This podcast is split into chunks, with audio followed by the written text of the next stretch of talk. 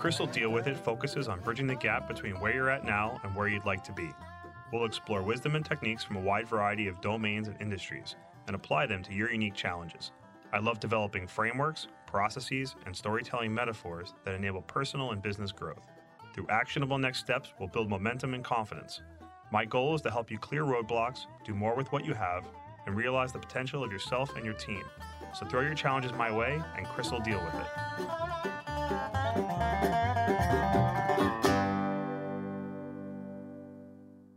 Episode 25 A Forest of Decision Trees. First, an AI statement. All elements of this episode are products of the author, Chris Kreuter, made without any use of AI tools. I recently caught up with a friend coping with the aftermath of a difficult situation. We got to talking about decision trees as a model for the complexity of that situation.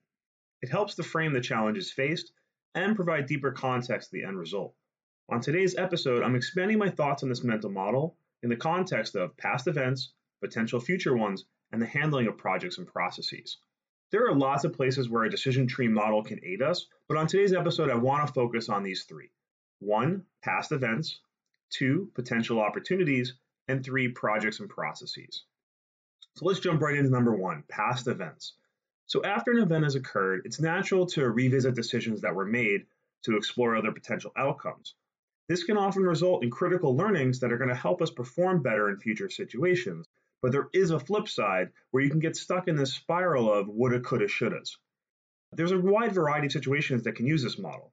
A couple of examples here an after action report from a project performed in the field. It could be navigating the advocacy for a family member going through a difficult medical issue. It could be doing a root cause analysis for a business outcome. Typically, this will get applied for negative issues that need resolution, but you could use the same logic to get to the reasons some process or technique worked. Even the very name root cause analysis does lend itself to the metaphor of today's episode. So you want to consider viewing all of the potential outcomes as the leaves at the ends of the various branches of this decision tree. The outcomes might be binary, A or B, or extremely complex with hundreds of different permutations or scales of success and defeat. And the base of our tree becomes the inciting event, the start of our path along the decision process. Consider how the tree was seeded, what environment caused the tree to sprout in the first place? Was it under your control or not? What decisions in the short and long term affected the shape of that tree? For example, what branches were available to you as you approached the base? You also want to consider how you climb the decision tree. Was the weather clear, allowing you to see the entire tree? Or was your view limited to only what was right in front of your face? Did you have the energy and grip to climb properly? For example, were you sleep deprived, distracted by other issues going on in your life, or did fear hold you back from going out on a limb? It could be that some combination of fear, time pressure, and external forces put you out on that limb before you even could choose to go out there. Did you navigate the tree by going with the grain? Did you stick to policies, procedures, or default advice by trusted experts, or your own habitual patterns? Furthermore, did you stick to the larger, sturdier, less risky branches for longer or shorter than you should have? And you also want to consider the actions, influences, and environment from the outside, which affected your ability to navigate those decisions. Did other people lob off branches, preventing you from ever accessing the potential results along those branches? Were there intermediate decision gates that had to occur before you could make progress? This could be the approval of a project deliverable, test results, or specific resources that became available. Did sudden events or storms knock off branches, leaving you with fewer options? You want to consider the possible outcomes. It's likely you'll be unable to truly know the options on branches down paths you didn't or couldn't explore. But of those you can see or infer as possible outcomes, was there one optimal solution? Were there multiple suitable solutions? Were there no good results? A few results that are less bad than the others? You can't underestimate the importance of evaluating the possible solutions of the decision tree before you can judge your navigation of it. For some people, there is this insatiable desire to fix or solve for X. They're going to leave no stone unturned in their quest to understand the optimized path along that tree, uh, finding the best possible solution, or, and could lead to chastising themselves for not finding it. But there are cases where this is impossible. That's a loss of control. It can make us feel a wide range of emotions anxiety, anger, frustration. But it can also help us build empathy for others who are facing similar challenging trees. And why is this exercise helpful after the fact? It can help you come to terms with your own decision making. Done regularly, you can begin to see patterns of thought and or action, which is great feedback that can help you start modifying your behaviors or approaches for more successful outcomes in the future. To put it another way, and I'm admittedly abusing my metaphor using this idiom, doing this can help you see the forest for the trees. Where can you better see and understand a situation in its entirety without being preoccupied with the lesser details? So let's shift over to number two, potential opportunities. In this case, the model of the decision tree helps us to understand how we plan to react to specific situations or opportunities. I'm going to give two examples. One is when you're faced with an employment opportunity. What are the main branches you use to decide if it's worth pursuing? Location, impact on family, salary, commute, along those branches, what lesser decisions get made to put you in an optimal position to choose? It could be 401k benefits, it could be the manager you'd be working with. Another example, learning from others' experiences. When you're hearing someone else's experience, do you ask yourself what you would have done if faced in a similar situation? Are there key takeaways, lessons learned, or preventative actions that you can absorb now so you're better able to face similar situations in the future? Decision trees, like all trees, should be kept in an optimal health whenever possible. Overgrowth has a negative impact on both the tree and those affected by it, making it harder to navigate the tree when the time comes. If it gets overgrown, it can cast too much shade on those around you, which is especially important if they're to follow or aid you. And you want to remain vigilant of people and or situations who can poison or destroy branches or even the entire tree. And all this is to lead to the concept of pruning. Pruning can be helpful because it creates better conditions for long-term growth. It simplifies the possible paths, our navigation of them, and it's a conscious act that when done regularly helps us to remain clear on our principles, strategies, and goals. We're left with decision trees that are shaped to our core beliefs, talents, and preferences, and it puts us in a much better position to give aid to those who call on us for help. Yet there's always going to remain elements of organic growth, and unpredictable storms of life, which create a need for repeated pruning with new perspectives. So, with this concept of pruning in mind, I want to look at the idea of decision trees aiding us in projects and processes. So, in this third part, I want you to consider the key elements of a successful or failed project or process. It's good to define all foreseeable successful outcomes, all the negative outcomes that are possible, what path or paths will most likely lead to or avoid each of those outcomes. Now, which branches on this tree are weak, but they're important? They're going to need shoring up so they can support the weight that you're going to be putting on them. But what branches are weak and distracting? Can the decision tree be pruned to help you and or your team avoid that path? How well defined are the parameters of your decision tree?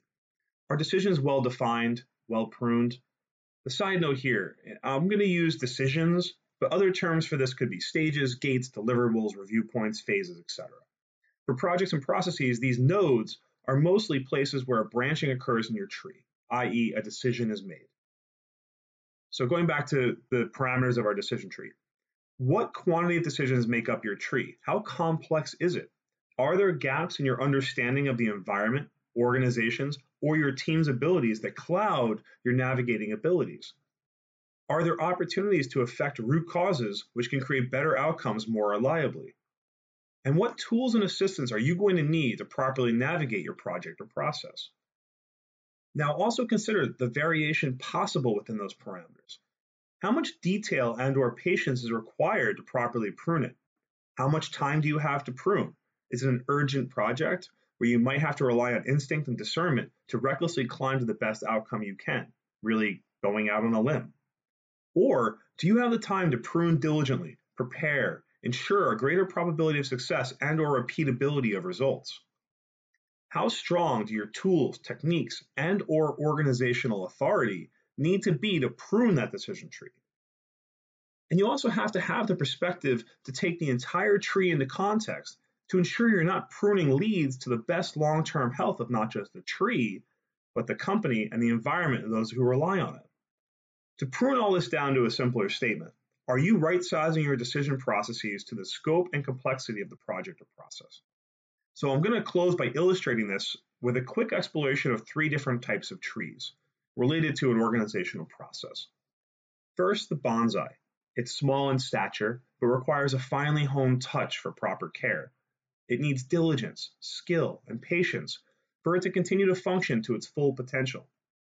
This is a really good analogy for evolving processes over time. You start with a basic shape in mind, and you methodically prune it into that desired shape. But it takes regular attention with small, measured tweaks that result in a well honed process that tightly aligns with your vision. Contrast that with the sequoia. These are massive behemoths that have preceded our tenure with the organization or project and are likely going to go on far after we've left. Underneath the surface, these massive systems can form interconnected systems. And there are some branches, but the trees are mostly trunk. They're very efficient processes that can help you rise high above other trees. They have repeatability and predictability that's comforting. It's a straight climb to the top with few options to branch off and explore new alternatives. Also, you can't cut them down or even prune them without a public outcry or assigned authority, which is very hard to get. So I liken this to a massive organization that has defined processes, what we might call red tape. And third example here would be the live oak. An oak will cover a wide breadth with its plentiful, complex series of branches. The tree looks very different from different angles. They're usually left to grow on their own, unpruned. That growth is a function of not just its own DNA, but its environment and the actions of those who have been interacting with it for all these hundreds of years. Each tree evolves in a unique way. And the key for a tree like this to grow big is balance. Its branches can't pull the tree too far to one side, or it'll collapse or get knocked over easier in a storm. Diversifying the branches around the tree help to support the entire organism. I mean organization. So once you find that right branch, it's possible to spend lots of time on it. The tree's wide structure allows for a diversity of opinions, independent research, and unique solutions to evolve know, you can put that tire swing on the tree and kids can enjoy it for years and years and years without affecting the other functions of the tree. Now, a live oak tree can look very confusing, even crazy to an outsider. Coming in from outside, it can be tempting to come in and aggressively prune that tree, making it easier to understand and more streamlined. But when you do that, the magic of that tree is often lost. I'd like to close today's episode with a quote from chapter 4 of the book The Extended Mind by Annie M. Paul. Nature has the capacity to awe, making us feel smaller and to expand our concept of possibility, in direct contrast to viewing the world through the lens of a phone. Thanks and have a great day. If you feel that Chris dealt with it, I'd appreciate your support of the show by sharing it with someone who might benefit. Ratings on your favorite podcast player are also helpful in growing the audience. Visit chriskreuter.com for free downloadable PDFs with notes and resources from today's episode, sign up for the CDWI mailing list, or to send in your problems or requests for future shows. That's C H R I S K R E U T E R.com, or use the link in the show notes. Thanks for listening to Chris will deal with it.